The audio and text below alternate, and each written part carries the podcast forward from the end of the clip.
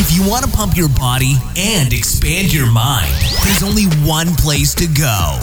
Mind Pump. Mind Pump with your hosts, Sal DiStefano, Adam Schafer, and Justin Andrews. You just found the world's #1 fitness, health, and entertainment podcast. This is Mind Pump. All right, today's episode is for those of you that want to get into the fitness and health space as a professional. You want to build your business, you want to get people fit and healthy, and you want to be able to support yourself successfully. Or it's for those of you that are already in the fitness and health space, but you want to figure out how to really become even more successful, not just for your clients, but also for yourself. We have Jason Phillips on the show. He's trained numerous 6, 7, and even 8-figure coaches and trainers out there. So he knows how to make people successful. We talk about how to get leads. We talk about how to generate awareness. We talk about closing the sale. We talk about delivering great results, having a good offer. You're going to learn a lot in this episode. By the way, we've partnered with Jason Phillips and his company NCI to offer some very specific type of mentoring to trainers. Now, I know there's a lot of mentorship programs out there. They're super expensive. We wanted to make this one very, very accessible.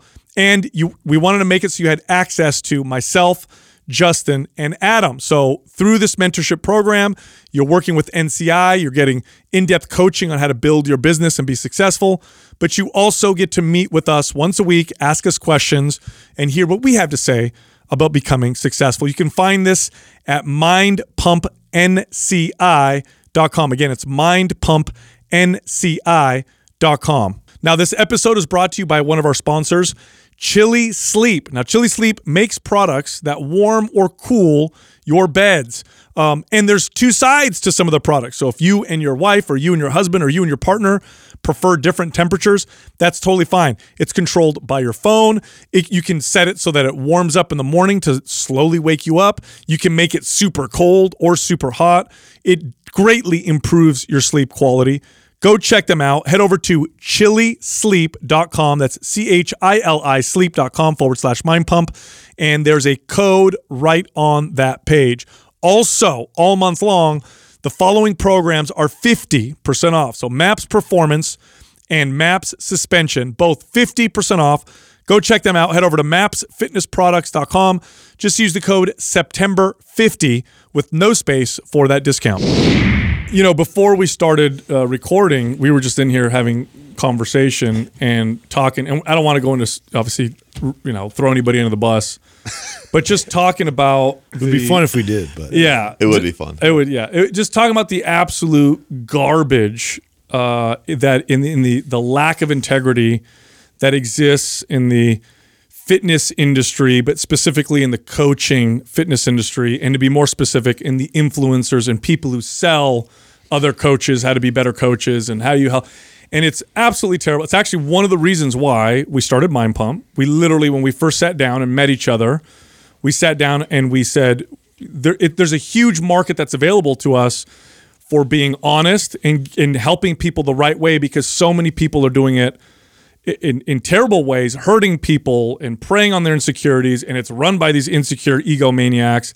We just have to figure out how to sell it better than their bullshit messages, and we think we've kind of figured some of that out. And, you know, we meet you, and we hit it off, and, you know, for a long time, we've been approached by so many people to work with them, work with my certification for coaches and help me. And we said no to everybody, and we didn't want to touch it because we didn't like anybody, of course, until we met you. So, what are some of you guys' theories on why that is so prevalent in our space? Like, what I think the first thing that comes to mind for me is like how easy it is to gain attention with social media. Like we've never had something like this before. In the past with, mailing to your house marketing or television or radio or things like that, like ads and things like that would have to build enough value, or you'd have to find a way to acquire these leads by spending your own money or whatever. Where now on social media, you can do gimmicky shit and get attention by thousands and sometimes hundreds of thousands and even sometimes millions of people. And when you have millions of people in front of you, you could have a pretty shitty, product that you're selling and still convert at 1% and have a 6-7 figure plus business pretty easily. It's low hanging fruit, I think, because fitness and health can be very, at least for the mainstream, synonymous with looking a particular way, like looking lean, looking sexy, right? Muscular, you know, beautiful, whatever. So if you're a dysfunctional egomaniac obsessed with fitness and you happen to look good, it's not hard to sell that to other people because we see somebody that looks a particular way, especially on social media, and we think they must know what they're talking about. And so it's like, well, I look good.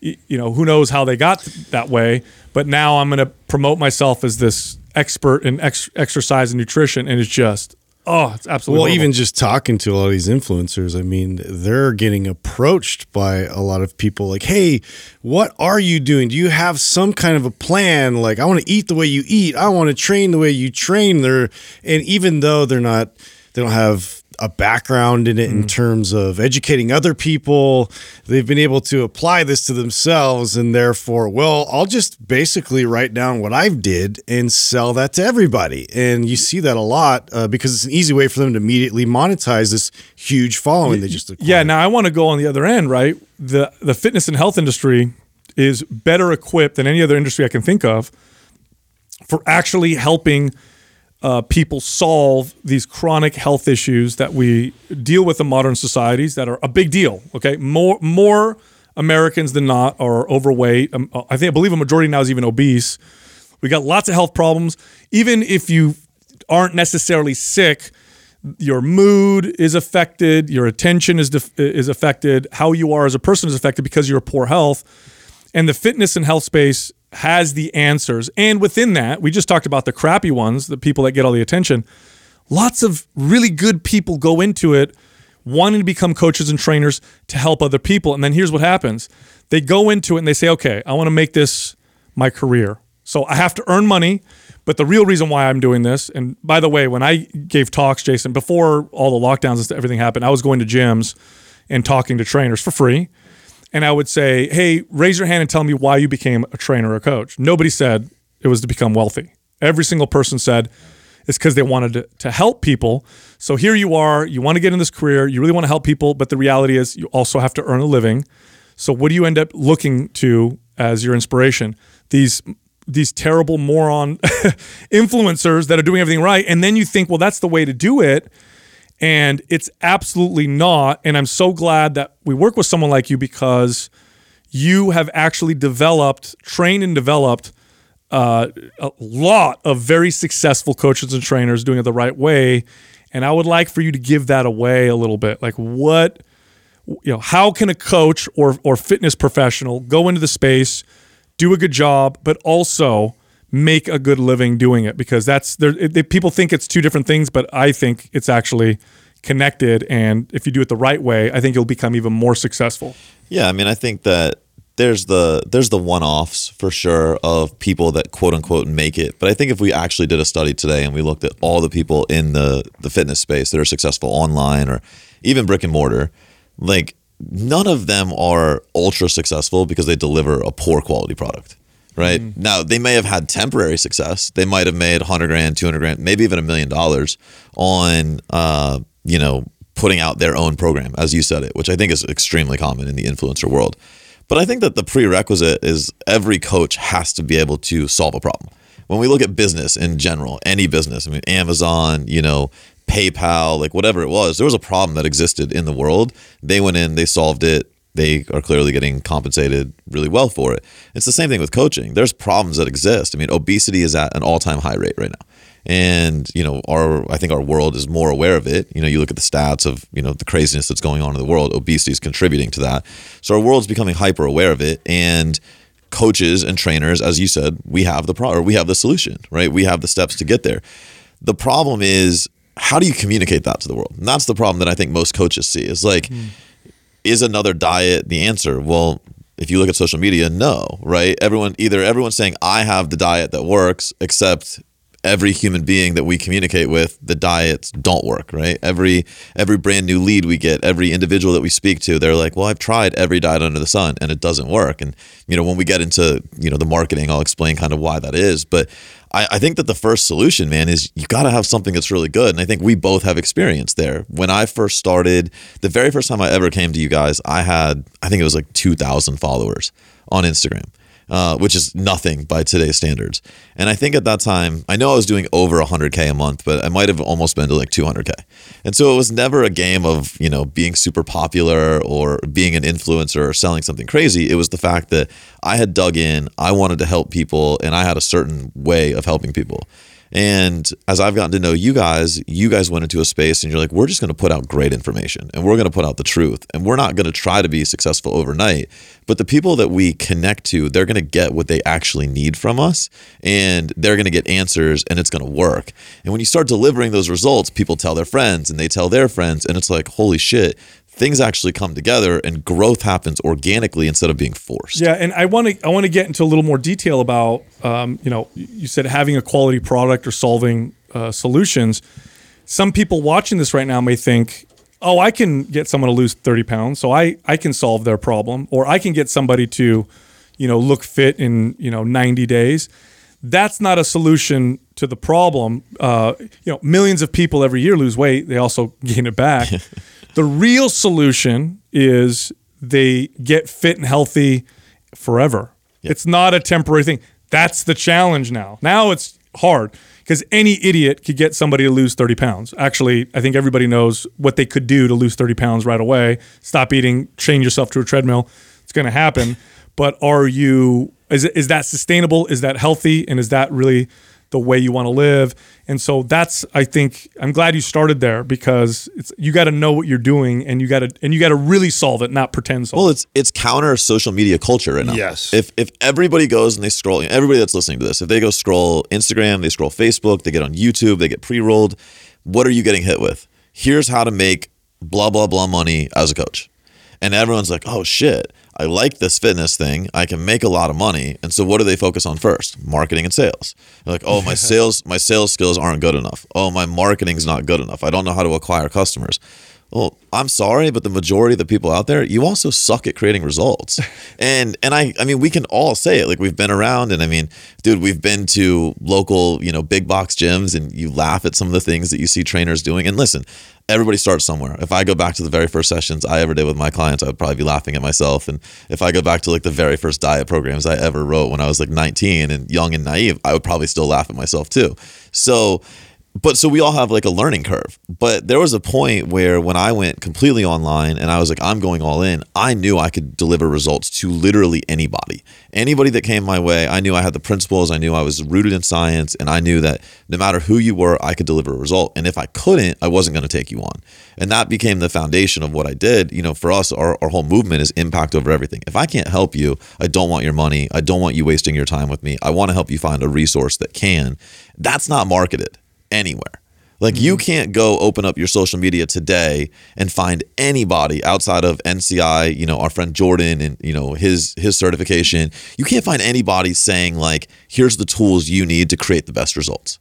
Because that's not sexy, right? What coaches out there are like, great, I can create amazing results. They have a hard time correlating that to hundreds of thousands, if not millions of dollars. So instead, what do the marketers do? They put it in your face. They're like, here's millions of dollars. Here's your path to millions of dollars. Except everybody's forgetting the one prerequisite is you actually have to fucking be good at what you do. I think that's unique to our space too. Like we were talking off air before and I was sharing with you like my experience getting into fitness and being interested in the business side.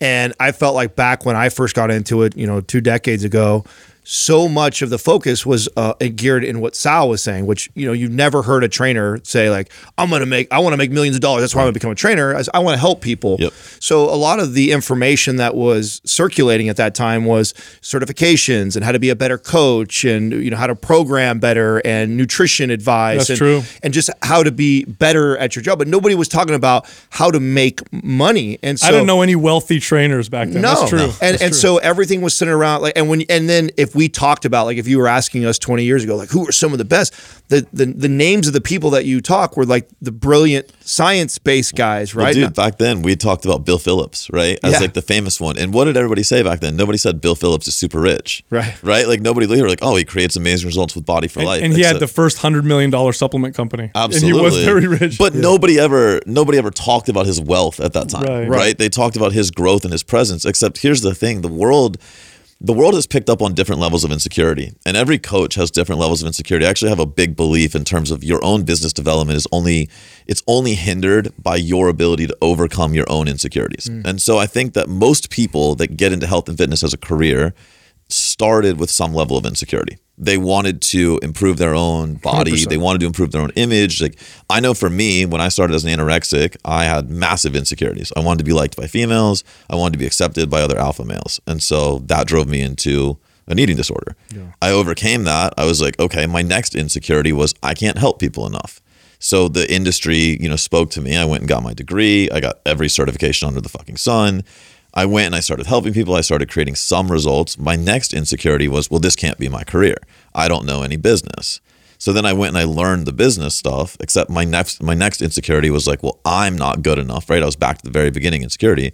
I'm not good enough to be the leader of a business or a movement. I overcame that shit. I built a big business. Now my next insecurity was, well, my knowledge won't be accepted by the industry. It took me forever to write NCI. We wrote that. Back to the same insecurity of I can't lead this movement. Except every time I've overcome an insecurity, it's allowed me to propel myself forward in business. Yeah. The industry has just picked up on the different levels of insecurity. We're in a very body confident movement right now. And so people are starting to overcome the whole mirror and scale and all that shit. So we can't pander to that. Instead, we have to pander to people's like inability to feel worthy or to feel like they have enough, and especially financially. So we do that. We speak to that insecurity. It's like, oh, you don't have enough money. You can make a lot of money. And that's what's selling right now. And I actually think this will become cyclical. I think that if we are listening to this podcast 5 or 10 years from now, you'll see more knowledge things being talked about, because at some point we'll overcome our fear of money. Well, I think the progression that I saw was beginning, it was all centered around certifications and fitness type knowledge. Nobody was teaching business. Then some smart business, e-commerce people saw an opportunity to go take advantage of a space that nobody was teaching that. So then you get all the charlatans who come in that are great at marketing and selling. Don't know fitness. Yeah, they don't know. Right, they don't know fitness, don't use health, that don't understand that, don't understand what drives most people, like insecurities, aren't truly in the business of helping those people. They're all in the business of converting leads. And so then you have that group of people that are teaching the fitness space how you do this and you go about it. And so we're really at this time where we're finally starting to see, and I felt that was kind of how our relationship started to develop, of people that have that knowledge in the space as far as the science. They care about people. That's their motive. And then they've learned the marketing side and now can teach that to people how to do it the right way. Well, I know for me, the only reason I learned business was, one, I needed to grow my own. But number two, when we started certifying coaches in NCI, I knew that we had like the most talented group of humans. Like I know our certs are hands down the best in the world. I know we create the best application in the world, except I saw these people that could create amazing results. They didn't know how to get clients. They didn't know how to systemize a business. They didn't know how to scale a business. Right. And I said, okay, it's incumbent upon me now as the leader of NCI to go out and be like, okay, here's the tools you need to actually touch more people. And we all know that income is just a function of impact. Like if you are touching enough lives, you're changing enough lives, helping enough people, you're making more and more money. And that was like where we started. I actually learned all the business stuff by necessity. I think now like we're really, really good at it. And I think obviously we're going to share here shortly like what people can learn from this. But that was never my start game, and I think that there's so many people right now, that's where they're starting. Yeah. You know, it's funny when Adam, you made me really go back to when I started as a trainer. I was an 18-year-old kid, so passionate about fitness, and I had no concept of how much money. I lived with my parents, and they took care of everything. I had no bills. And I remember showing my checks to my parents and them going like, oh my God, you're making a lot of money. And it didn't register to me. Really what I wanted to do was keep training and helping more people. And so I think it's obvious. It sounds funny. It's business 101, right? Be good at your craft. But we have to remind people, like, before you do anything else, you got to be a good coach. You got to be a good trainer. You got to know how to get people where they want to go. You have to start there. Everything else isn't going to work very well for you, at least not long term, if you're not at least good at what you do. Oh yeah, and speaking to the insecurity of that, that was my experience of seeing all the trainers when I first started, was just like being confident enough to know that you have this value that these clients are seeking out. And you know, to be able to sell yourself was a very difficult process for trainers when all they wanted to do was run them through the workouts and really educate them, but selling themselves was like always the sticking point where the confidence just wasn't there. And to be able to kind of cross over that and start building, you know, that into the way you present, you know, information, and to be able to ask for what you need to be able to create a viable business for yourself was like such a difficult process. Yeah. Well, at that time too, we were all lied to. Like we were told to, you know, sell the package, which is a horrible thing to sell, and then sell the process. And so you're sitting in the sales seat, having just overcome insecurity of being able to deliver. And now you're expected to actually be able to, you know, not only are you selling that hour process, you're selling belief in yourself that may not even exist yet. Right. Right. Yes. Right. And that's the sad reality. That's why a lot of people suck at sales, is they're trying, dread it, right? Yeah. They're trying to sell a belief that they don't currently have, I can't deliver this result. Selling a lie. You can't fake it. Sociopaths can do it, but really selling a lie is hard. I have to believe. If I believe in what I'm selling, I'm going to sell it better than anybody. If I don't believe in it, it ain't going to happen. And that's true for 99% of the people out there. And that's where I think levels of insecurity come in. I think, you know, people always ask me, what's the fastest way to level up in business? Get better. Yeah. But part of getting better is self-awareness and self-mastery. You know, our lowest level program that we sell in NCI is a program called Coaching Mastery. And there's 3 levels of mastery. So like mastery of self, mastery of connection, mastery of marketplace. There's a reason we don't start in marketplace. Right? If you don't overcome your own shit, if you can't identify your own stories, if you can't identify what's holding you back, and obviously we teach you how to leverage those stories, but if you can't identify those things and overcome them, you're not going to make it as business. You're going to live in a scarcity mindset. You're never going to find abundance. You're always going to be desiring, which in and of itself is a horrible thing. And you're just going to effectively shit on yourself over and over and over again, which I know firsthand because I did it for like 8 years. Yeah. Like I was the person that got in my own way when I tried to go online. And I had some of the assets, man. Like I was the first spokesmodel with bodybuilding.com, and I had people in my DMs of Body Space back in the day. Like, dude, talk about sliding up in the DM. I was like one of the first. we just brought that that app up the other day. Yeah, it still exists, by the way. That's crazy. Yeah. But I was like one of the first there, and I had people asking for help all the time, except my insecurity around my ability to deliver to each and every person was there. And so half the time I didn't answer the questions, or I didn't make a sale, or I didn't make an offer. And I knew intuitively back then I probably could be making a lot of money, but I had the insecurity. And so it wasn't until several years later that I had the skill set that at that point I could confidently tell anybody, if you pay me X number of dollars, I'll deliver X, you know, X result. And our business was able to scale from there. So, well, that's where the experience and education part comes in, and putting the work at the self-mastery, like you're talking about. Because a lot of times I'll get somebody that will be asking about, you know, I want to build something just like Mind Pump, and, you know, how did you guys blow up so fast? I'm like, well, it was fast to you. Overnight, bro. Because you found me last week, and then you see where we're at. Decade. I said, but I'm like on year 20, bro, you know, and like there was a lot of mistakes and a lot of failures and a lot of learning that I had to do to get to the place to even find partners like this, to even have an idea that this business would solve a bunch of problems. Like, so you gotta remember that they all want to fast forward right to the hack the Instagram algorithm and get 1 million followers. Like, no, you don't. It's just like I tell people too that are always like, man, don't you guys want to be on Joe? I used to say we don't want to be on Joe Rogan. We probably could handle it today, maybe today, but just a year ago even. Everyone thinks that just getting in front of all these people is the answer to having this super. It'll crush you too. Yeah. If you suck, you're going to hammer yourself just as much as you could potentially expose boost all the yourself holes. Up. Yeah. Well, so. Dude, creating hyper awareness, and let's just say you actually sell all of the clients or the people that are looking at you. If you can't fulfill, all you've done is created the perfect storm for being known as the coach that sucks. Oh yeah, and that's flat. That's the term is flash in the pan. Yeah. All right, so. You got to be good first. You got to be able to deliver first. Know your stuff. That's number one. Yep. You got that. All right. So now I'm a trainer. I've got some certifications. I've learned some stuff. I think I'm good enough to really start helping people and working with the average person. What's the next step? Yeah, and this is going to blow some minds, because the next part is you have to have a really good offer. And so in the coaching space, everyone's like, well, you know, I've got my month-to-month coaching and I sell it for X number of dollars. And the very first thing I tell every coach is, if you're selling coaching, stop selling coaching. And it blows a lot of minds, except for the fact that, you know, NCI is certified over 6,000 coaches. So that means I've already put 6,000 of your competitors out in the marketplace. There's plenty of people that have gone through our competitors, right? I think there's 70,000, 80,000 coaches. There's hundreds of thousands of coaches out in the marketplace, all selling coaching. They're all selling month-to-month continuity. Some of them have picked up on defined end products, but most of them are selling month-to-month continuity somewhere between $200 and $500 a month. And it's like, well, what's unique about you? Well, I'll connect with you. Really, motherfucker? Like, you don't think the person down the street's going to say the same shit? Well, I care about you. Oh, and the other coaches don't give a fuck about you. Yeah. Right. Like, that's a great, unique selling proposition.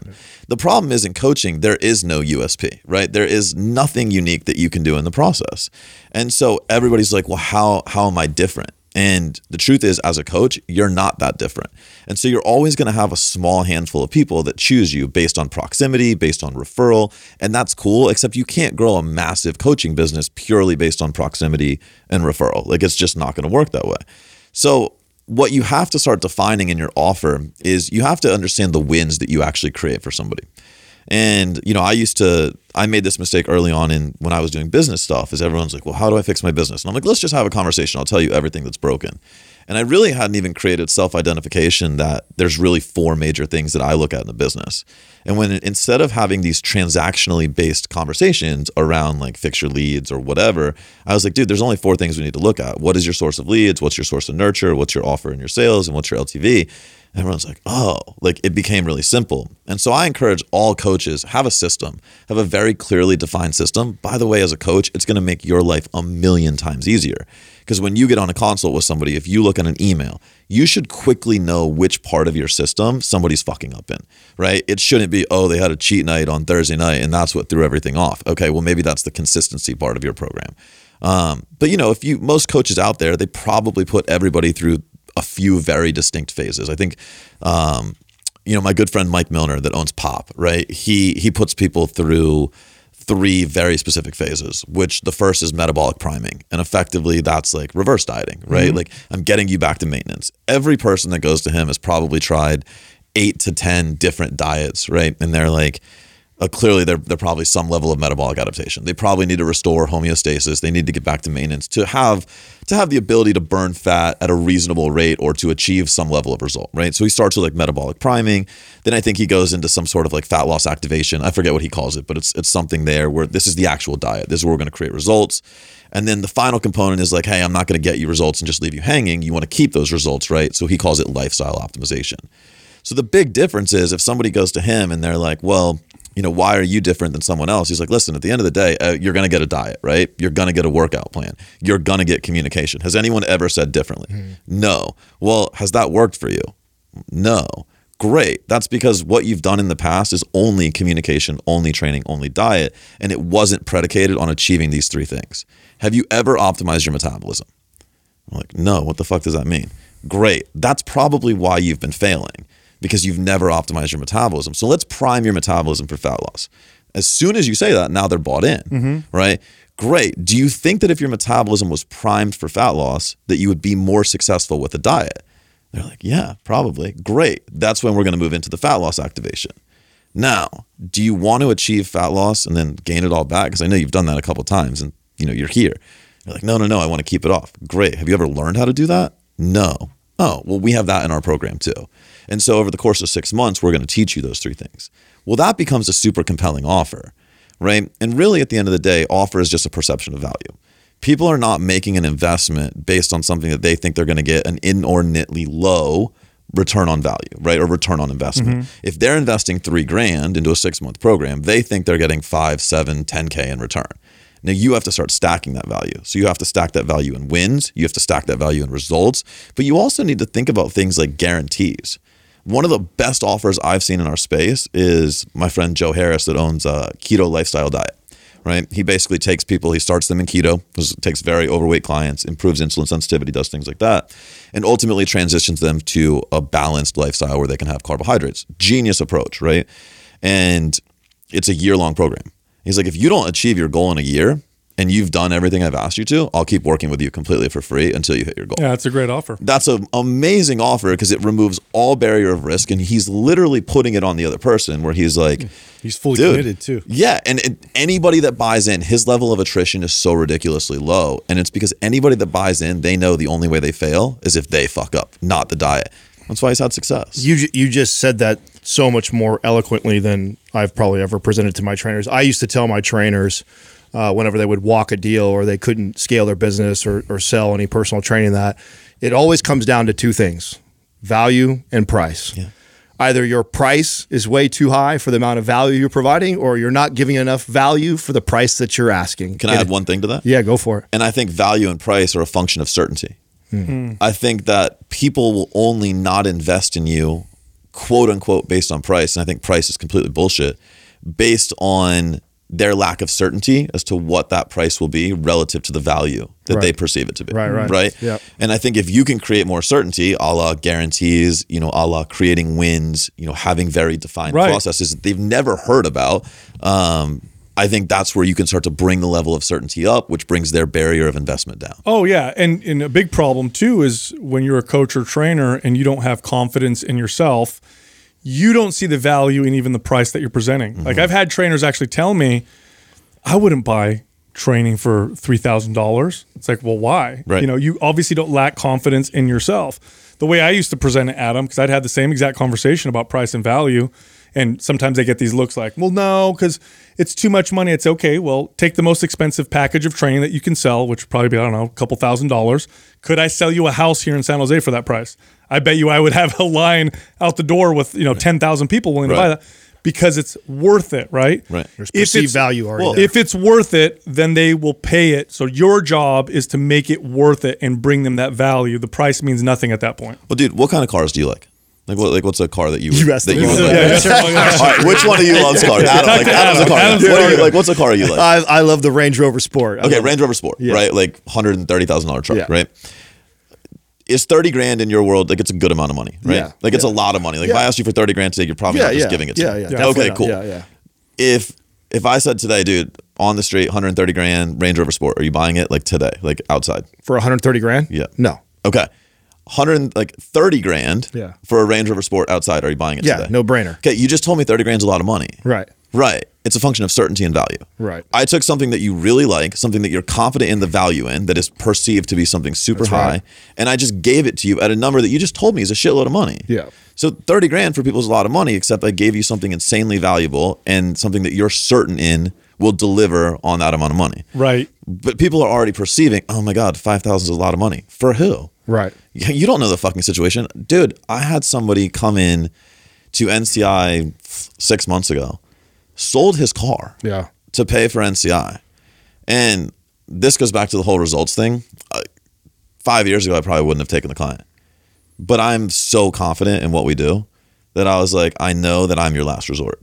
If you're willing to sell your car to come to me, I know I can make you a lot of money. I used to share stories with my trainers about clients that would pull out home equity lines to buy personal training from it. It's like, if you build enough value, this is how we started here, right? When we got into this space, we knew there was an opportunity with selling online programs. We knew there was a ton of crap there and an opportunity to sell that. The average price when we did our research was between $27 and $57 is the average digital online program. We had a program ready to sell before the very first episode was recorded, MAPS Anabolic. We did not release that for over a year. Yeah. And what we did for that year was build this tremendous value in ourselves. And then guess what we got to do when we released that program? Sell it for 5 times the normal market value. And it sold like gangbusters. But you also knew it was an amazing product. Well, yeah. Well, that's exactly the thing. That's the thing. So let me ask you about this guy that sold his car. How's he doing? He made $10,000 in his third month with us. Right. There you go. And so here's the other part of this, and I'll bring it back to fitness, right? You have a client in front of you that you're trying to sell coaching for $1,000, $2,000, whatever the price is. If they knew that for that investment, they would get fit, healthy, lose weight, and it would stay off forever and have a good relationship with food and exercise that worked, they would spend way more money than that amount. All of a sudden, that $1,000 or $2,000 of coaching, they'd spend $200,000 if they knew that would happen. Yep. The difference is they're not sure that that's going to happen. I'm going to hire you But I'm not sure in you, and I'm not sure in myself. And that goes back to certainty. Right. Right. So in a sales conversation, you're creating certainty. But at the same token, I would argue 90% of coaches that are on the sales side of the conversation, they're not certain. That's right. And that's a fucking problem. Yes. Like if you're a coach, you know, listen, like I said, taking on a $5,000 payment from this guy, he sold his car to get $5,000 to pay me, was 5 years ago, that would have been so scary. Except I know definitively, if you come to my program and you do exactly what I said to do, you're going to make well beyond 10,000. I mean, the number of 6- and 7-figure earners we've churned out in the last year is absurd, and I would put it against anybody in the industry. Now, when you're coaching these trainers up, is this one of the first major hurdles right here? Is offer this creation? Yeah. 1,000,000%. Because everyone's got a shit offer. And everyone's got a commodity offer. I mean, here's the reality. We could talk about it in the sports supplement world, right? Creatine, basic supplement. Assuming it's CreaPure, which most people want, right? Where are you going to get it? Yeah. Amazon. Whatever, why? Anywhere. Because cheap, fast, and easy. Because it's cheap. Yeah. Right? Yeah. Okay. Assuming coaching is the same, individual to individual, where are you getting it? Yeah, the cheapest. Yeah. The cheapest. If it's all the same, it's the same, right? And so everybody's in a race to the bottom. Everyone's like, well, how do you sell high-ticket coaching? And then you got gurus out there, will just sell high-ticket, you know, defined-end commitments, except it's all sleaze. You're making really shitty promises, and you're getting people that are few and far in between. Jason, this was the downfall of the company that brought us up, 24 Hour Fitness. When we were there, they were crushing. They were number one, blowing the doors off, and then they brought people in from outside the industry who just said, this is literally what they said. I was in meetings, and they would say, we have more clubs than everybody. We have good gyms. We're just going to be cheaper and we'll crush the competition. And all of us who worked in gyms and fitness were like, no, don't do that. That's not how it works. Like, yeah, we got a nice gym, but we're not selling gym. What we're selling is you're getting fit and healthy and you're getting connections and all that stuff. Well, anyway, of course they were wrong. Well, there's a couple of things there. One, they're not really making all their money there. They're also making money on PT, upsells and supplements, right? Like there was a big LTV in 24 Hour Fitness. And so now if you're changing the front end, entry point, you're bringing in a cheaper consumer. Now your back end LTV is greatly affected because their desire to purchase. Less people get results, less people get fit. That's the unintended consequences that they didn't see. Massively unintended consequences they never thought about. The other problem is there's only one cheapest. And I can tell you, 24 Hour Fitness was not the cheapest. They were cheap, but they weren't the cheapest. Yeah. Planet Fitness today is the cheapest. Yeah. There's no point in being second cheapest. So if somebody's commodity shopping you, you don't go to Amazon and find the second cheapest. Yeah. You find the cheapest fucking thing and you order that. Right. And so there's no benefit in being second cheapest. This is why I am a believer in mostly high ticket. But at the end of the day, if you're a commodity, you're going to struggle in high ticket. So inside of your offer creation, if you can't define how you're different, you have a problem. And most coaches struggle there. Now, that then bleeds into their marketing. Because I'm like, well, great. How are you going to promote yourself? Well, I'm going to talk about nutrition. Oh, you and the 100 million other motherfuckers in the world talking about nutrition? Like, what makes your nutritional content any different? Yeah. Well, it's my face. Okay, great. So there's like 1,000 people that follow your face. Got it. Except how are you ever going to distinguish yourself in the eyes of the consumer? You can't. But if you knew your offer, if you had very specific wins, do you think your marketing would get easier? And again, using the examples of Mike and Joe, if Mike talks about metabolic priming, nobody else can talk about that. If Mike's talking about lifestyle optimization, nobody else can talk about that. If Joe's talking about the fact that on keto, you should eventually be able to have carbs, nobody else can talk about that. If Joe's talking about you're going to achieve your results no matter what, no one else can talk about that. Oh, now their offer turned into marketing. It also shows up in the sales script, but I think we'll talk about that and I'll let you know like where that part shows up. But if you don't have an offer, dude, and this is 95% of the people, we are talking offline. One of our friends, he just wrote a book, right? Mm-hmm. On offers. Yeah. I know him very well. There's a reason he started with offers and not client acquisition. Because your acquisition, if you don't have an offer, is nearly impossible, and it won't be nearly as effective. This list is an order of importance for sure. This is the order I process everything. Yes, and by the way, 24 Hour Fitness wasn't the cheapest. In 1998, an all club membership was $300 a join and $45 a month, which is today super expensive for a membership. Back then, it was very expensive, and we crushed because. Yeah. We did a lot of the stuff that you're talking about right now. All right, what's the next? So you got you know what you're doing. You could deliver results. You've got it on offer. It's unique. It's unique to you. What's next? Yeah. So you guys have amazing programs, right? Mm-hmm. MAPS, Anabolic, mm-hmm. like strength, like all of them, right? Yeah. If I put you guys in an empty lecture hall And I said, you have to sell everybody in here. How many sales are you going to make? Everybody, bro. Yeah. Everybody. Except the problem is that number is zero. Right? And it's going to make you $0. And so it stands to reason that everybody needs leads. Yeah. And I think that, just people in front of you. Just people. Yep. You need attention, right? And this is the one everybody gets hung up on, which it is important. Everybody gets hung up because they don't understand it's twofold, right? And so we've talked a lot about the social media influencers. Well, social media influencers have what I call earned attention. And we've all heard the stories of social media influencers struggling to create big business. In fact, I was supposed to go from here to Colorado to meet with 4 social media influencers, huge names, 1 million+ followers each, all of whom are not producing maybe $15K a month in business. With 1 million followers? With 1 million followers. Wow. Struggling at producing $15K a month. Which, by the way, is a false signal for some people when they're first building, because they're making some money. Yeah. And if you were at $0 and now you're making 15, right, you think maybe you're kind of okay at business. Right. So I think that's another. I think a monkey could make 15 grand a month off of a million followers. Well, that's true. That's true, but you don't know that until you get in it. Or that's some people assume that this is the formula. It's just and most people assume them to be very wealthy. Right. They equate follower number to wealth, and I can definitively tell you after the number of people that have reached out for my help. Yeah. In that realm, it's not in any way true, no. Right? But they have what we call earned attention. And the problem is they don't control that attention.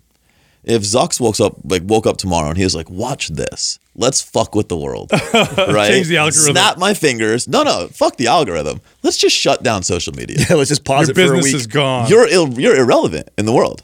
Nobody knows who you are. They don't know where to find you. You don't have access to them. You can't communicate to them. You can't put a message in front of them. You can't market to them. You can't sell them. This is so important to know because it's so true. Right? So this is what we call earned attention. Your Facebook, your Instagram, your TikTok, your YouTube, right? At the end of the day, Mark Zuckerberg and the algorithm define who sees the content you put out. You're in control of the content you put out, but the algorithm defines who is actually going to see it. So there's actually 6 sources of leads. Earned attention is actually one of them, because if people happen to see your stuff, it's an offer and they take you up, they can buy from you, right? Mm-hmm. Not the end of the world. It's how the influencers make small amounts of money. But there's also owned attention, paid attention. There's referrals, there's partners and affiliates, and there's outbound. I have a firm belief that if you want to create a massive amount of leads, a person only becomes a lead, first of all, when they move into a traffic source that you own. Right? So all these people with 1 million followers, they can throw out offers all day long. Those people don't want to hear your offer. No. Right? They don't give a fuck. No. Like if it's a dude with abs, they probably followed you because you have abs. If it's a really hot chick, they followed you because you're a hot chick. Right? They're not following you because they think that you have something to sell them. So they don't care about you. Not only that, you also, the more you do that in pursuit of trying to make more money, the more you turn off the people that are paying attention to you. So you got to be careful. Yeah, where's the butt pics? That's all I want to see. That's what most of them want, right? Yeah. So the reality is, if you can move that attention though to a traffic source that you own, and I always say a traffic source you own or lease, which would be your email list or your Facebook group. I believe Facebook groups are the most undervalued piece of real estate currently in terms of generating revenue. We talked about this a little off the air. I can personally tell you I've made over $5 million this year off of a Facebook group. And so if you can move that earned attention into owned attention, now you can communicate with them regularly. But the prerequisite here is they've raised their hand and moved themselves to that, right? It's illegal to go out and take a bunch of emails, put them on an email list, and then market to them. That's illegal. Like, you can go to jail for it. It's illegal, right? And people have to acknowledge it to just move people into your Facebook group, right? Like, there's no way that I'm aware of. It's not illegal, but like you can't move them into your Facebook group without their approval. Right. They have to say, yes, I'll accept this invite. So there's been some level of acknowledgement from a lead that says, yes, I'm interested in hearing more about what you have to say. I was just going to interrupt you, Ted. That's the difference between it being earned and it being owned. Because you said Facebook, so someone's might be going, wait a second, you just said Facebook is like Instagram and Twitter. That's just earned. Yep. How does it become owned? Well, it becomes owned because this person is opt into your, they say, I want more of you. And we could define that by level of intimacy, right? So the level of intimacy of touch on email list is like, if I send an email, it's going to your inbox. Yeah, you get it. Right? Now you can choose whether or not to open it. Right. If I make a post in my Facebook group, the level of visibility is exponentially higher. But if I put something out on TikTok, I don't know if you're going to see it. Right. If I put something out on my public news feed on Facebook or Instagram, I don't know if you're going to see it. I don't see half the people, probably 80% of the people that I follow, I don't see their stuff. That's true. Right? And the algorithm controls that. So that's earned. Like, you somehow got their attention, you got the follow, you got the friend request, whatever. But owning it is you putting it out, guaranteeing that they are going to see the message, which effectively is marketing, right? We're putting out a very clear message to either add value to you or to make you an offer. Yeah. Now, here's another point to that is the owned aspect of this. Let's say you own an email list, and you can make these email lists, you can build them in many different ways. One can be a free offer and they opt in, and then in that email list, you continue to provide good content and value. So now that email list continues to grow. But what's good about that is you also protect yourself a little bit. You know, I had a friend who had a business and he was generating $700,000 a year, no joke, through Facebook ads and through social media. Yeah. They changed the algorithm. He went from 700,000, same everything's the same, from 700 to 70. Yep. All because they overnight changed how you reach people and what the deal is. And because he didn't own any of that, he was screwed. Now, if he owned an email list, you know, unless they at some point decide to drop your email, which is very, very unlikely. Never happened, right, by the way. Right. This is yours. Yep. And so now if you have, you know, 500, 1,000, 5,000, 10,000 people, and a good percentage are opening your content because you're providing lots of value, well, that's yours. Those are your leads. Yeah, I don't know if you're going to get into this or not, but that's another important piece is once you got that, you own those leads, is to nurture those and take care of them. So you train them to want to open and listen to what you have to say, and don't look at it as like, oh, I've got them now I'm just going to sell them right away, because you'll lose them just as fast as the earned leads. So I want to touch on that, but I want to go back to leads because I think a lot of people are like, well, how do I get that, right? Yeah. Like, I don't have a lot of friends, or I don't have a lot of followers or whatever. I think everyone needs to reverse engineer that question. Why should somebody become a lead? Mm-hmm. What are you doing on your email list that is worth somebody giving you their email? What are you doing in your Facebook group that is worth people showing up to see? Mm-hmm. And people are like, well, you know, I post. And I'm like, great. Like, you asked a question because it's an engagement question. And that's not adding value to anybody. That's so right. Things like free trainings, things like giveaways, things like, we call it value exchange content. So, you know, you're giving value, or you're giving content in exchange for them giving their valuable email information. And or their if you presence. Can't convince a person to give you something back for free, which is their email, you have got, and this is, I mean, we're laughing right now, but this is something that I've helped a lot of kids that are trying to build a business out. Like, listen, you need to rethink your offer and your business, because you can't even convince people to see you for free. Mm-hmm. They don't even want to pay attention to your Instagram or come in your Facebook group where you're offering free information. There's obviously a disconnect there with what you think you have to offer and what they really want. Right. They don't even want to. That likely goes back to your offer. That's right. Because your content's probably a function of your offer. So if you're putting out content that's leading people to an offer and nobody's connecting to the content, well, no wonder your offer's not converting. Right? Nobody liked your free shit. Nobody gives a hell about your paid shit. Yeah, or they have no alignment. Right. Right? It's booty shots. Yep. And then, oh, by the way, I can buy myself. I can install a stereo in your car. You know? It's like, that's not why I'm here. Depends how they show up, though. I don't know. You know, wear those shorts? Because they're all shorts. Maybe I'll hire you. Yeah, you'll sell a few. I mean, that's the thing about getting a large social media following. I mean, there will be a few people that will still get you to install their stereo. And then, you know, the other source of leads I talked about, I'm one of the few people that I think, like, paid media and referrals, partners and affiliates, and outbound, I'm a believer that even those four sources, they can be source of leads on their own to drive people to a sale. Sure. I think that current digital strategy says those should be sources of owned media. And I think that most people right now, especially in the coaching space, like, quick tip, if you're a coach, don't run Facebook ads. Do not run Facebook ads to a coaching offer. It won't convert. I can tell you, after $250,000 of testing, $0 in return, it doesn't work. But running traffic to owned media and then nurturing that owned media and like moving them to an offer, or to a free group, or to your email list, or you know, to a nurture framework that I'll get into here in a second. We learned that same lesson. Yeah, like you cannot make direct and you can go into the red, and then you can, like, liquidate some of your costs with back end upsells, and you can understand lifetime value, and, like, it's just a big numbers game. But for most coaches, unless you have a huge name, like if you're The Rock, and then you sell a program, like people are going to buy it. I think what that really highlights is it just goes to show you how much really good free content exists out there. That's how competitive it is. So you got to be. You think you're going to come out with your great coaching program and think you're going to go sell it to cold leads when they can get free stuff? You're tripping. Yeah, when there's tons of free good content out there. I can tell you on the paid side, even cost per lead on free content is still relatively high. I pay on average $8 to $10 a lead for free stuff. meaning I'm just giving you $10. Like, I'm giving Facebook $10 for your attention. Yep. Like, that's it, which is, you know, a year or two ago, you used to be able to get that for $2 or $3. Yeah. Now, I do want to highlight, though, the value in that is that you're getting a very specific lead for free. Which You've raised your hand and said, you like what I have to say. Yeah. That free thing was in line with my offer. That's right. And so I've pre-framed you, hey, I'm giving you this result. Oh, you like that result? Do you think I could get you bigger results? Great. You should come into our paid program. By the way, you look at the break-even point. I mean, the bare minimum of entry with me is $1,500. Right. $10 a lead, I can spend a lot of money to acquire a customer. Right. All you need is one to hit after, you know, hundreds. I mean, could literally spend. So obviously we got to have leads. We all agree leads are the lifeblood of a business. Right. You could have an amazing offer. You have no leads. You could be the best salesman in the world, but if you don't have sales appointments, nothing happens. Right. But like you said, you can't have somebody come in your community and then just like throw it down their throat, like buy my shit. Mm-hmm. Like, I think Billie Jean's the only person on the internet that can get away with repeatedly saying buy my shit. And I love Billie, like him and I are good friends, but you can't do that as a coach because everybody's kind of saying that. And at the end of the day, it's a value construction, right? Like we're supposed to be giving value. You're supposed to obviously be paying for that value at some point. And so this is where I think nurture is another very overlooked part of it. And everyone thinks of nurture as content.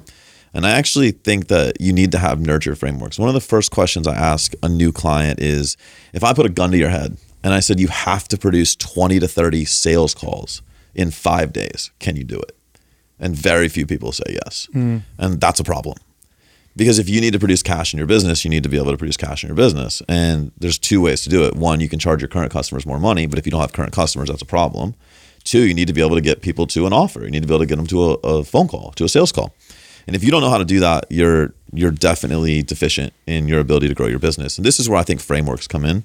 I have three. I just added a fourth that are highly effective. I can literally print leads on demand for virtually any business out there.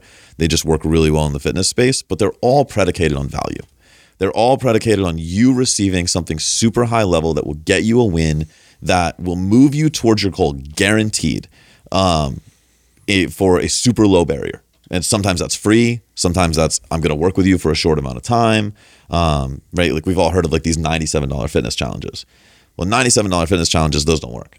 Like, I'll just openly tell you, they don't work because you're actually attracting a super low barrier client. I'll give away some of the gold. A free fitness challenge will convert way better than a $97 challenge. Right? Because a free fitness challenge just captures commitment. You're not capturing commitment to a certain price point. You're 97, you already set the anchor right there. You already set it. So now how are we going to take you from 97 to 3,000? It's not going to work really well. So I actually think all these people that are looking at it myopically as front end money or trying to liquidate whatever ad spend they have, I think that's very flawed. I think that you just need to be able to move them close to an offer, but by moving them to an offer, you have to show value. You have to define where they are today and you have to show them what becomes possible, because we go back to it, certainty and belief, right? We said those are the two things that will ultimately convert. So how do you do that in your nurture? If you can do that effectively for all of your leads, game over. Right. So it's a silly, probably not super effective example of what would be a nurture framework. Just to give an example of what a framework is, let's say I have an email list and let's say there's 500 people on there. And if I send out an email, let's say 20% of them open it, which is really good, right? Yeah, so really 20% good. Open. And once a week, I send out a newsletter. Yep. And in that newsletter, fitness tips, favorite exercise of the week, food, a recipe, right? And let's say once a month, I put out that I coach someone for free or do a free, but you can tune in, so you can come over here, but that's offered every month. And then maybe something else. In essence, what you're saying is you have systems on this nurturing framework. Yep. And so people can start to rely on the fact that you're building value. And here's the other thing, you build authority this way. Yep. Like, if they hear you once a week, twice a week, every single week for 5 months, and at some point they're like, Jason knows his shit. And then it's as easy as being like, by the way, I have a spot open for coaching. Boom, I want that right away. Yeah, so that way works. Now take what you said and put it on steroids and say, instead of once a week, and now, oh, by the way, the next 5 days, I'm going to teach you a very specific outcome. Yeah. So let's say we're talking about fat loss. I'm going to teach you how to lose 10 pounds this week. The 5 steps that all of my clients use, right? That you're probably not using, the 5 steps that you need. Day 1, give them step 1, give them an implementation standpoint, have them come back day 2. The people that are still there on day five that are following the advice, they are super hot leads. You've given them 5 days of value. You've effectively given them the gold. And now you're saying, hey, look, great, you lost 10 pounds. It's probably not the first time in your life that you lost 10 pounds. You actually want to keep it off and keep going. We should probably work together. But you've given them reason to believe in you. It's no longer hype. It's no longer conjecture. It's tangible. They can touch it. They can feel it. They've experienced it for 5 days. Well, this is you're literally building a digital version of the normal in-person sales cycle. Yes. And I used to do this spiel with my trainers where I say, you know, the difference between a good closer and a great closer is this. A good closer can push anybody into the sale. A great closer can pull somebody into a sale. And so, and what I tell them is like, when you're in your presentation and afterwards they'd come to me and be like, Adam, I didn't sell it, whatever. And I said, well, you know, at what point did they ask you about how much training it was? Well, never. I just got the binder out at the end because it was the end and I did it. I said, well, there's your mistake right there. Yep. You did not build enough value to get them to even ask you that they want, and then you try and sell them. The likelihood you're going to close that deal is even some of the best closers aren't going to close that deal. So somewhere in your presentation or the value that you're providing is where the miss is at. It's not in your sales closing skills or the sales presentation. It's that you haven't done a good enough job of building so much value in yourself that these people are such hot leads. They want to know, well, how much, Jay? You've already helped me out so much. Like, what's it going to cost for me to be a client of yours? That's what you're searching. That's such a good segue, because ultimately what nurture is about is three things. Is one, you need to make sure that your clients start in the pain that they're currently in, right? Your prospects they need to recognize the pain they're currently in of not having the results they desire. Two, you need to showcase the possibility of what they can achieve working with you. And ultimately, if you've nurtured them right, the offer presentation and the sales conversation is about them inquiring about your path, your unique opportunity, your offer, right? It is an inquiry into that path. It's not you presenting the path. So you start them in pain, you showcase possibility. So the whole point of the nurture is you want to lose 10 pounds. Well, you're in pain. You need to lose weight, right? The possibility is I'm going to show you over the course of 5 days how to lose 10 pounds. The end of 5 days, you've successfully lost some weight. I've shown you possibility in your life. Now I want you to ask me, how do we keep this going? If you ask me that, I've now got you. And this transition to the next phase of all this, which is sales, right? And everybody thinks they suck at sales. And I've got two very strong beliefs on sales. One, people attach entirely too much to the outcome. Like, they think that the whole point of a sales conversation is to sell. I don't believe sales is about selling at all. And I think that if you go into a sales conversation and you're trying to sell your shit, you suck. You already lost. You're going to lose. Selling is not telling. No. And that's such a good line. I've never heard that. It's effective communication. Sal says it all the time on the show. That's exactly all it is. It's just being able to communicate your points. That's all it is. My whole goal in a sales conversation is to make sure that you feel, and confirm, I think is a better word, is to confirm that you feel inadequate with your current abilities to achieve what you actually desire. And I do that through questions. I have so many recorded sales calls and I could release them. But if you ever heard me give a sales call, I talk no more than 10 to 15%. Okay. So one of the first rules that I teach in my sales courses is you have two ears and one mouth. Use them in proportion. Amen. Listen twice as much as you talk. And that's where that selling is not telling. I think a lot of people think selling is like blah, blah, blah, blah, blah, blah, blah to someone in front of you. No.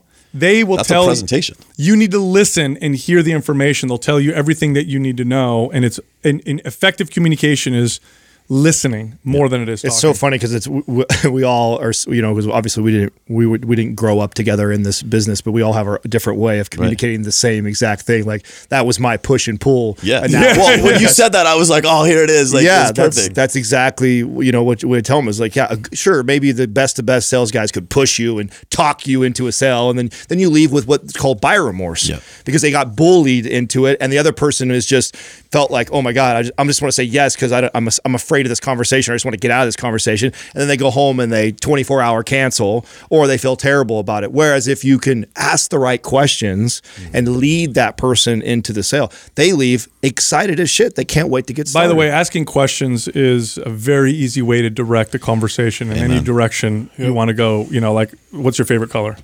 Right? Blue. Yeah. So now we're talking about your favorite color, right? So asking questions also allows you to direct a conversation and kind of move it in the way you want to go. By the way, you have to go into this with, first off, really having a passion for helping that person. If you're not that person, Now you're just bullshitting. Amen. And I'm going to tell you something right now. You can get away with bullshitting a little bit, but you'll never be great. And you'll never be really successful. There's a very, very small percentage that can be very successful bullshitting people. And it's usually because they're gifted somehow or some other way or whatever. Right. Yeah. Or sociopaths. But for most people, it doesn't work. So because I believe and understand what I do, and this is how I used to communicate it to people, is I would say, look, if there was some technology that I could literally transmit my knowing of what you could accomplish and how you could accomplish it and how it would change your life. If I could just transmit that to your brain, I wouldn't have to sell you anything. You would give me your money and say, let's do this. We don't have that technology. Right. Instead, we have words and we have ears and we have questions and we have conversation. And it's the same exact thing. It's a little harder, but that's really what it's all about. And that's why it's a good salesperson is effective communication is effortless. It doesn't feel pushy. It doesn't feel stressful. It feels good. Well, you got to remember the person that's in there. What do they want? They want to know that you care. Yep. They want to know that you have a plan. They want to know that you're confident. And you have to be able to communicate that and convey that information so they feel that you have these answers and you've really listened to them and understand them. And so it's for you to be able to understand them is where they feel bought in. Well, that's one of my favorite quotes. People don't care how much you know until they know how much you care. Well, in a sales conversation, I think two things have to happen to achieve the sale. They have to understand that you understand them, right? Or you have to actually understand them. But then they have to also understand that you understand them. Yes. And so as coaches, we do understand our prospects. Yes, like we know the pain they're in, and we talked about it. Most of us have already overcome that. Most of them don't know that. So really good, like you said, we have words, we have communication. I think every coach or every trainer, anybody that wants to be successful in any endeavor, if you're looking for one area to level up your life, get better at communication. Being a good communicator and an effective communicator will transfers into everything. It transfers into everything. Oh, that's. Yep. I mean, I'd say that's 80 to 90% of the success in being a good coach. Why? Because although I'm helping, even if you're in front of me and I'm training you and I'm teaching you how to exercise, and you're with me for a year, 2 years, 3 years, it's lots and lots and lots of conversations and working through shit and how can I get better with my diet, and wow, this is really challenging for me, and man, it's hard for me to be consistent, and wow, I really crave those cookies, and oh man, I know I don't like the way I look and I hate my body, and ooh, I'm tired. It's constant sales. I'm constantly selling this person how we can move in the right. It's no different than being led up a mountain to the goal, and it's cold as shit and dark and I can't see anything, and I got the freaking Sherpa in front of me walking and he's saying, follow me, and I don't see anything and I have no idea. He could be leading me off a cliff, but I'm like, okay, it's hard. I'm tired. I trust you.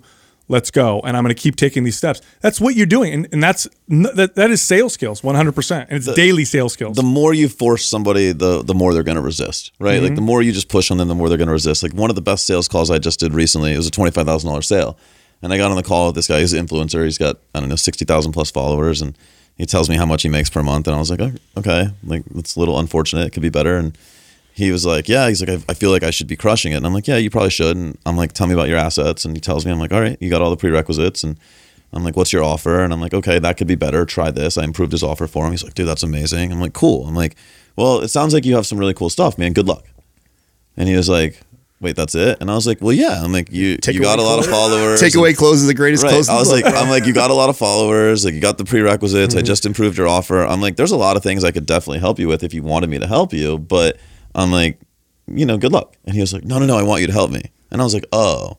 And I was like, all right, we'll call Dustin. He's our sales guy, and he'll sign you up. And like, it was done, like right then, like wired us $25,000 a couple hours later. And like, I never push, but I think a lot of people are like, all right, how do I sell? How do I sell? And so is it cool if I give like a framework? Because there's a framework I have for sales that right now is operating on like a 90% plus close rate. I shared this on like a live training and people are freaking out about it. So. Which just to be clear, if your close rate is over 50% in sales, you're doing good. Over 25, 100%. Yeah, over 20. If you close a quarter, in fact, our goal, and we actually were one of the highest in the company at the time. if you could close at 25% of new leads that come in, you're closing at a very high rate. The average in the company was like 16 to 17%. Well, and I mean, you guys had a lot colder traffic too. Yeah, yeah. I think a lot of people that are implementing this framework, slightly warmer traffic, and traffic source has to be considered. Well, I don't care where you're talking. If 90%'s high though. So, you know, ultimately we've all heard you got to open up the gap, right? Ask a lot of questions. I like to be super direct, like get on the sales call, do the whole rapport building thing, exchange pleasantries. And then it's like, great. So let's open up the gap. Where are you at today? Where do you want to get to? Let's figure out how I can help. Immediately open that up. Like, this is where you're at, pain. This is where you want to get to. You know, how can I help? They tell you, this is where most people fuck up. You need to restate that. They need to, number one, know that you heard them. But number two, they need to hear it in a manner that's worse than the way they said it. So if they're like, well, you know, I'm 20 pounds overweight and, you know, I want to lose 20 pounds so I can blah, blah, blah. Got it. So, you know, just to confirm, today you're 20 pounds overweight, like you don't like feeling that way, it's hindering you, like your wife's not looking at you as much, like I don't know what else is going on, but there's probably a few things you didn't tell me. Piled it on there. All right. And so like I'm gonna dig that knife in a little bit deeper. Is that right? And you capture that commitment. Yeah, that's right. Okay, dope. Can I pause real quick? Yeah. Here's why that's important. It's not important because you're manipulating the person to feel bad. What Jason is doing is he's revealing the person to themselves. Getting them to connect to their feelings. Yes. Because I'm going to tell you something right now, and I guarantee someone watching this right now, a lot of people watching this understand, if you, when you first walked into a gym, that's not the first time you thought about it. Exactly. You've been thinking about it for a long time, and you finally walked in, and it's probably months or even years of pain and challenge. So when you go in, and the person says, what would you like to do? And this is your answer, I just want to get in a little better shape. No. That's not really how you feel. What you're doing is you're revealing the person to themselves, but also they see that you understand. I know I said I want to get in a little better shape.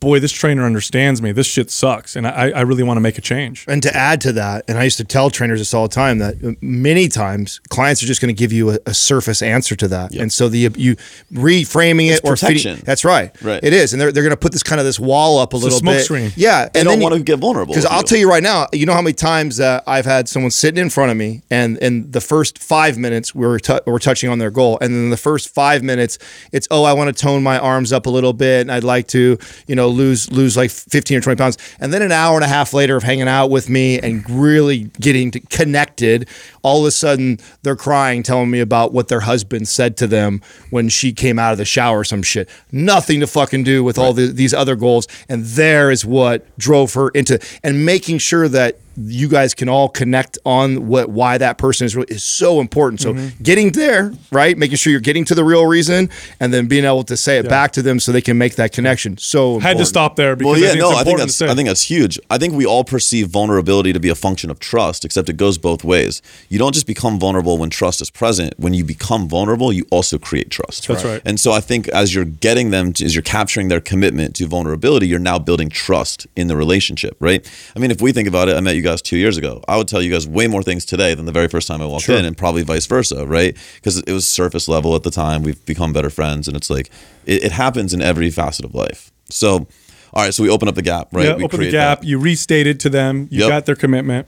Now we want to cross off all of the shit they've tried. We want to rehash a little bit more pain. So, listen, I'm assuming this isn't the first thing you've tried to help this, right? Like I'm sure you've tried other things or you've worked with other coaches. Like tell me a little bit about that. What have you done in the past? Yeah.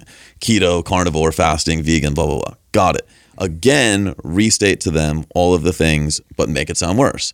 So got it. So you did keto. You want carbs. I get it. I had cake earlier today. I love carbs too. It's cool. You tried that carnivore thing, except you realize there's more to life than meat. Like vegan, don't get me started. Like I want a burger too. And you know, fasting, like, let's be honest, I get hungry in the morning and I love pancakes. Cool. Right. So those didn't work. Right. You have to get that commitment because they have to remind you those things didn't work because they'll use those as excuses later in the call. Would you mind if I pause you again? Yeah, I love this. I think this is perfect because like more people need to understand the phases. No, I mean this is I taught and trained this for years, and the reason why you do that is because every statement that you say to the other person can be true or false. Yep. So if I tell Jason right now, you know the best flavor of ice cream is chocolate. I don't know, true or false. He could think yes, he could think no. But if I say the best flavor of ice cream is chocolate, wouldn't you agree? If he says yes, we now both agree. So the reason why you get that commitment as you go along is because you got to both be on the same page, and you'll run it and you'll see the snags if that happens. Mm-hmm. Well, no, that's actually not how I feel. All right, let's dig a little deeper. We can't continue to move on unless we both understand where we're at and we both agree. So that's why it's important to ask, you know, is that right? Because now it makes all those statements true. Yeah, and I mean, if you're ever selling from stage or selling digitally or even on Zoom, you're also capturing micro commitments. You're getting them in the habit of, yep, you want to take my money? Yep. Right? So you're moving them along. So once we've gotten the rapport, we've gotten the gap, and we've gotten out of the way what they've tried, this is where I think the gold lives, is in this one single question. At that moment, I'll literally be like, dope, so what's the plan now? And they're like, I don't know. Or it gets really silent. And I'm like, surely you have something in your mind. Like, what are you going to try? And they're like, no, I don't know. Oh, well, that's a problem. So you want to lose 20 pounds. Now I'm going to reset your goal. So you want to lose 20 pounds, but you have no idea how you're going to get there. You've tried all these things. Yeah. Is that right? Yeah. Oh. Well, or like, that's one answer. The other option is, well, you know, keto worked initially, so I thought about going back to that. Boom. This is your chance to destroy false beliefs. Because if they're thinking that, they're going to use it as an excuse later in the call. Let's destroy that now. So like, well, keto worked for me. So, you know, I was thinking about going back to that. Oh, okay.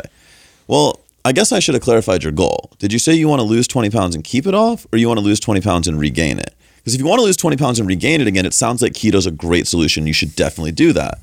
But if you want to lose 20 pounds and keep it off, that didn't work for you. So which one was it? Like, well, I want to keep it off. Oh, so do you think keto is going to work? No. Got it. So what's your plan?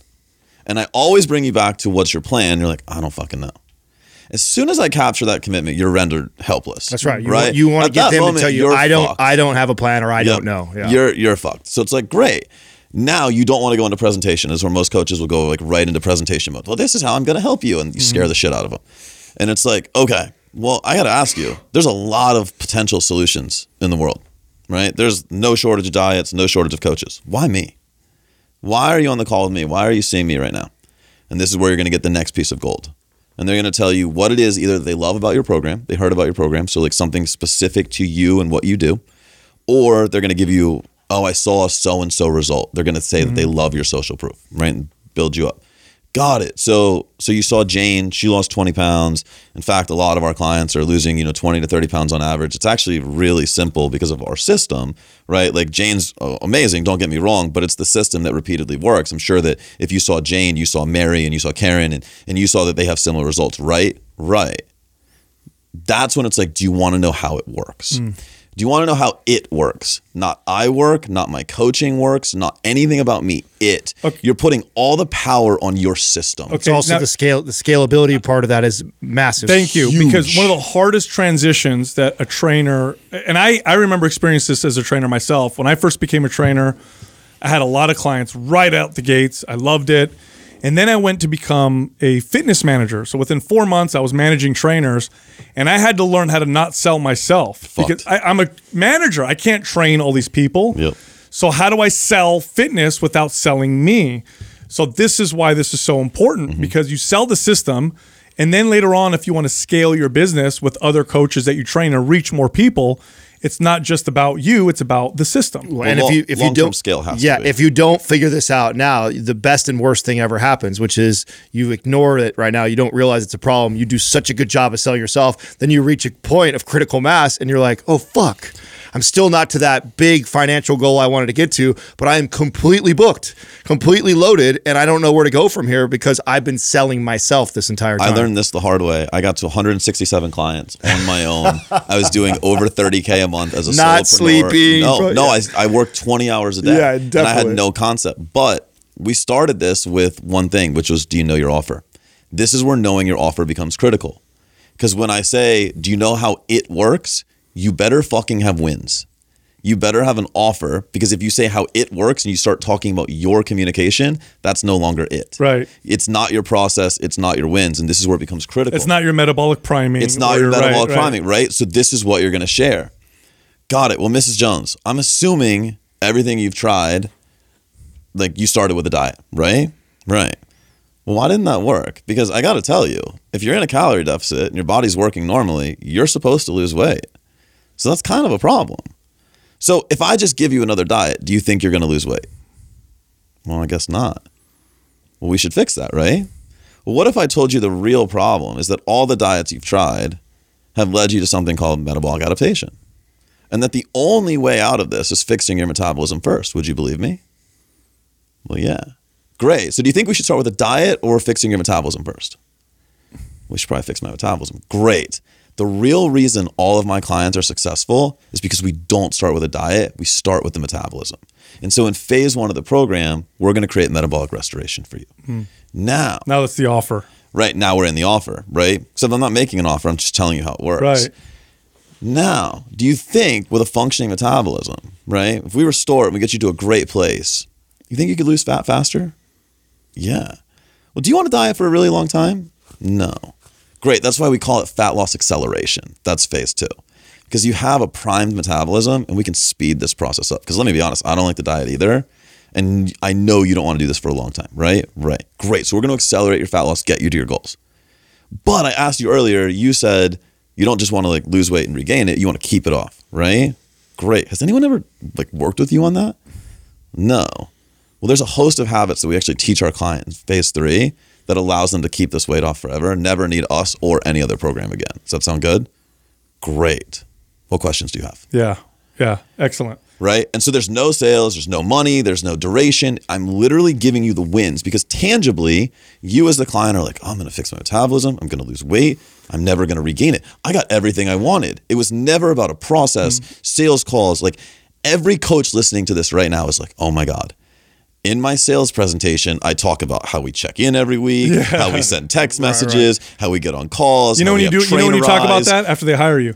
After they fucking pay. Yeah. And you know what's funny, by the way? Okay, all the way back to the first point that Jason made, he did a great presentation. He knows how to sell. He knows how to pull the person into this commitment.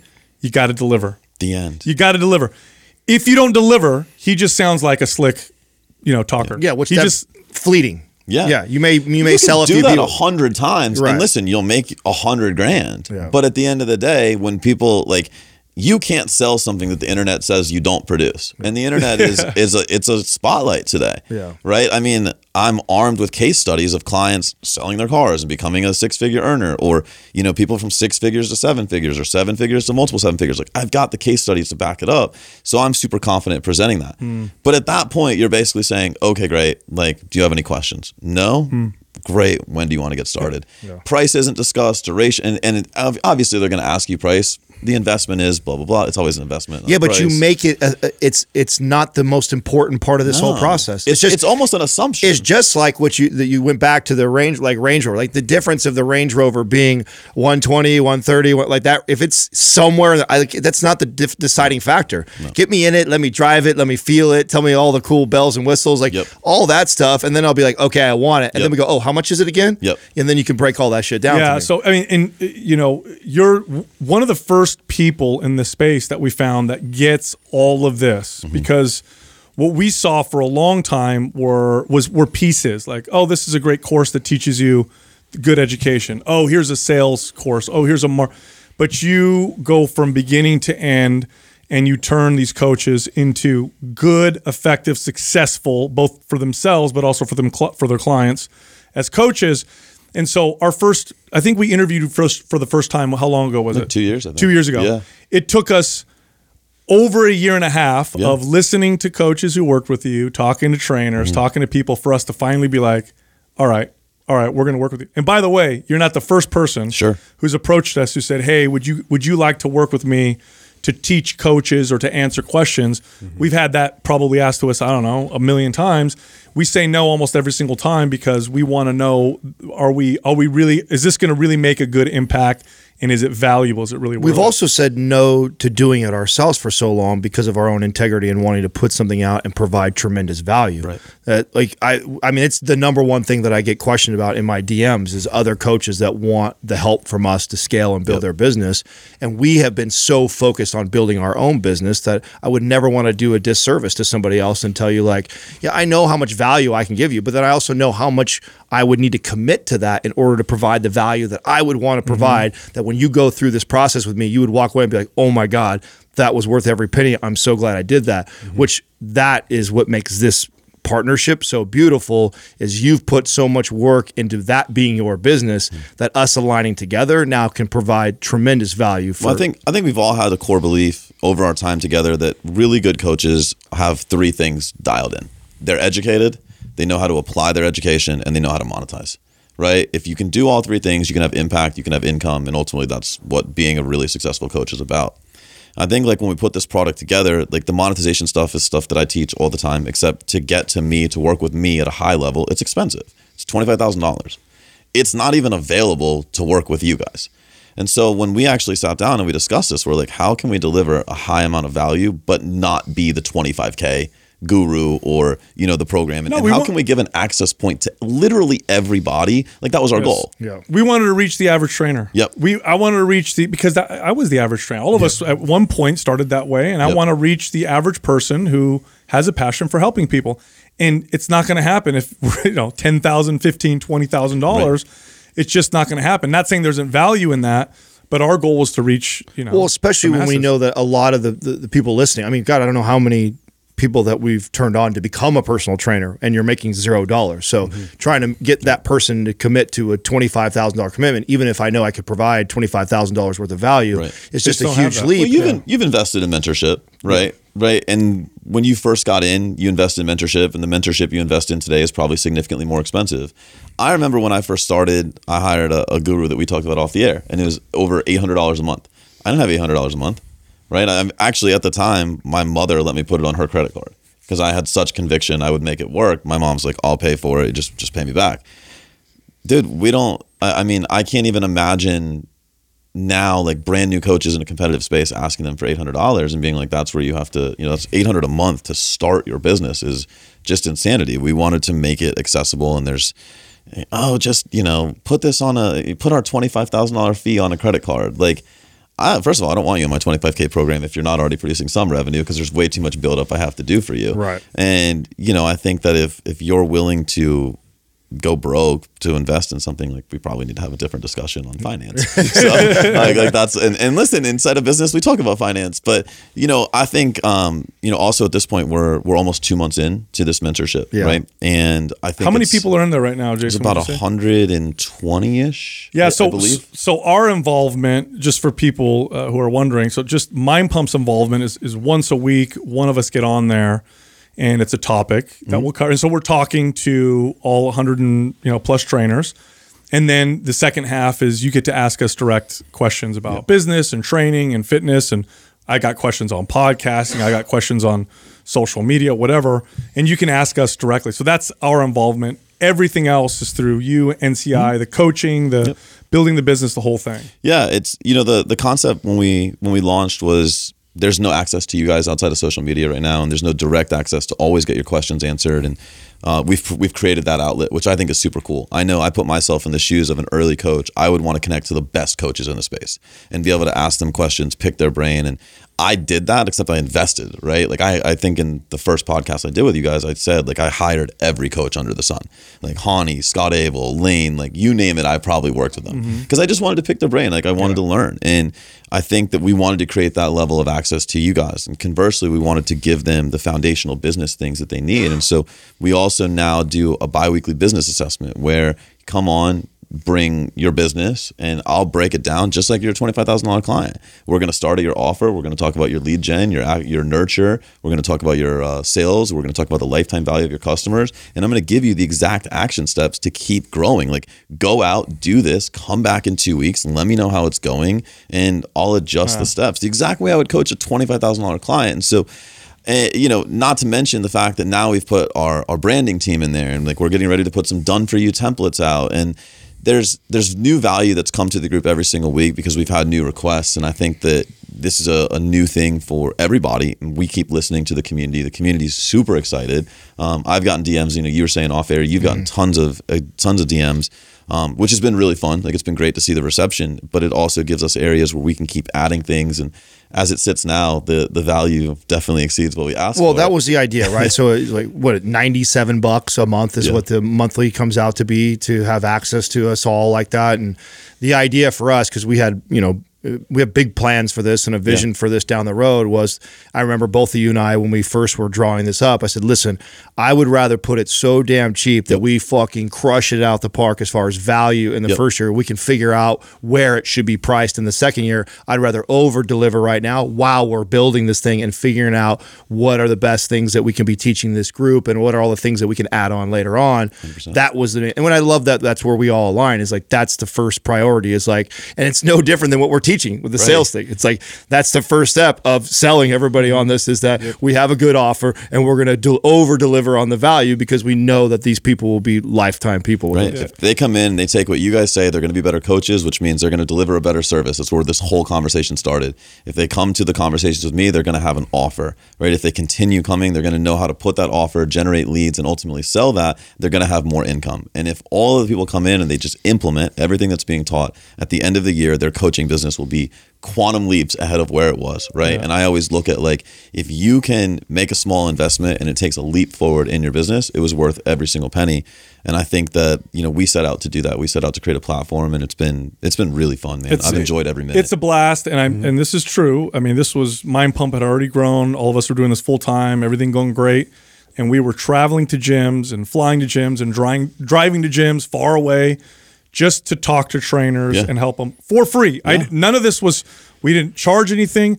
We did it for free, ultimately, because the more good fitness professionals that are out there, the healthier people get. And it's the goal. That's the goal. And I know that it'll pay us back in other ways. I know 100%. That. But I want good trainers that are out there. There are good trainers out there, but there's not enough. Well, we officially haven't announced it to our audience and drove to the URL. Doug, what's the URL for us so people can opt in? It's mindpumpnci.com. Yep. So mindpumpnci.com, and it's the you can sign up right on that page. I think you can sign. It's the only. I mean, we put our name on it. So, and we've never done anything like this for a reason. So, if you're a coach or you want to be a coach and you want to be really good, we're putting our heart and soul into this with you know, one of the people that we trust the most in the space. So, and dude, that's an honor, and to everybody that does listen to this, you know. I come from super humble beginnings, and the first time I came out here, I mean, I was like a kid in a candy store meeting these guys. And so, you know, 2 years later, hopefully I've added enough value, and I guess I have, because now we're doing this together to now bring more value to the world. So if you're a coach, you know, there's a power in proximity too.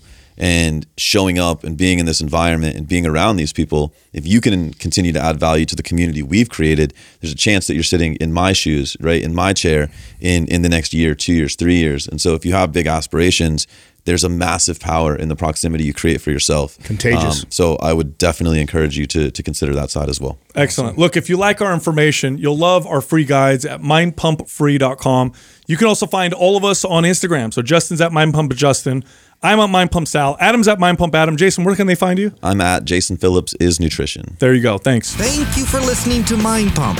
If your goal is to build and shape your body, dramatically improve your health and energy, and maximize your overall performance, check out our discounted RGB Super Bundle at mindpumpmedia.com. The RGB Super Bundle includes MAPS Anabolic, MAPS Performance, and MAPS Aesthetic. 9 months of phased expert exercise programming designed by Sal, Adam, and Justin to systematically transform the way your body looks, feels, and performs. With detailed workout blueprints and over 200 videos, the RGB Super Bundle is like having Sal, Adam, and Justin as your own personal trainers, but at a fraction of the price. The RGB Super Bundle has a full 30-day money-back guarantee, and you can get it now plus other valuable free resources at mindpumpmedia.com. If you enjoy this show, please share the love by leaving us a 5-star rating and review on iTunes, and by introducing Mind Pump to your friends and family. We thank you for your support, and until next time, this is Mind Pump.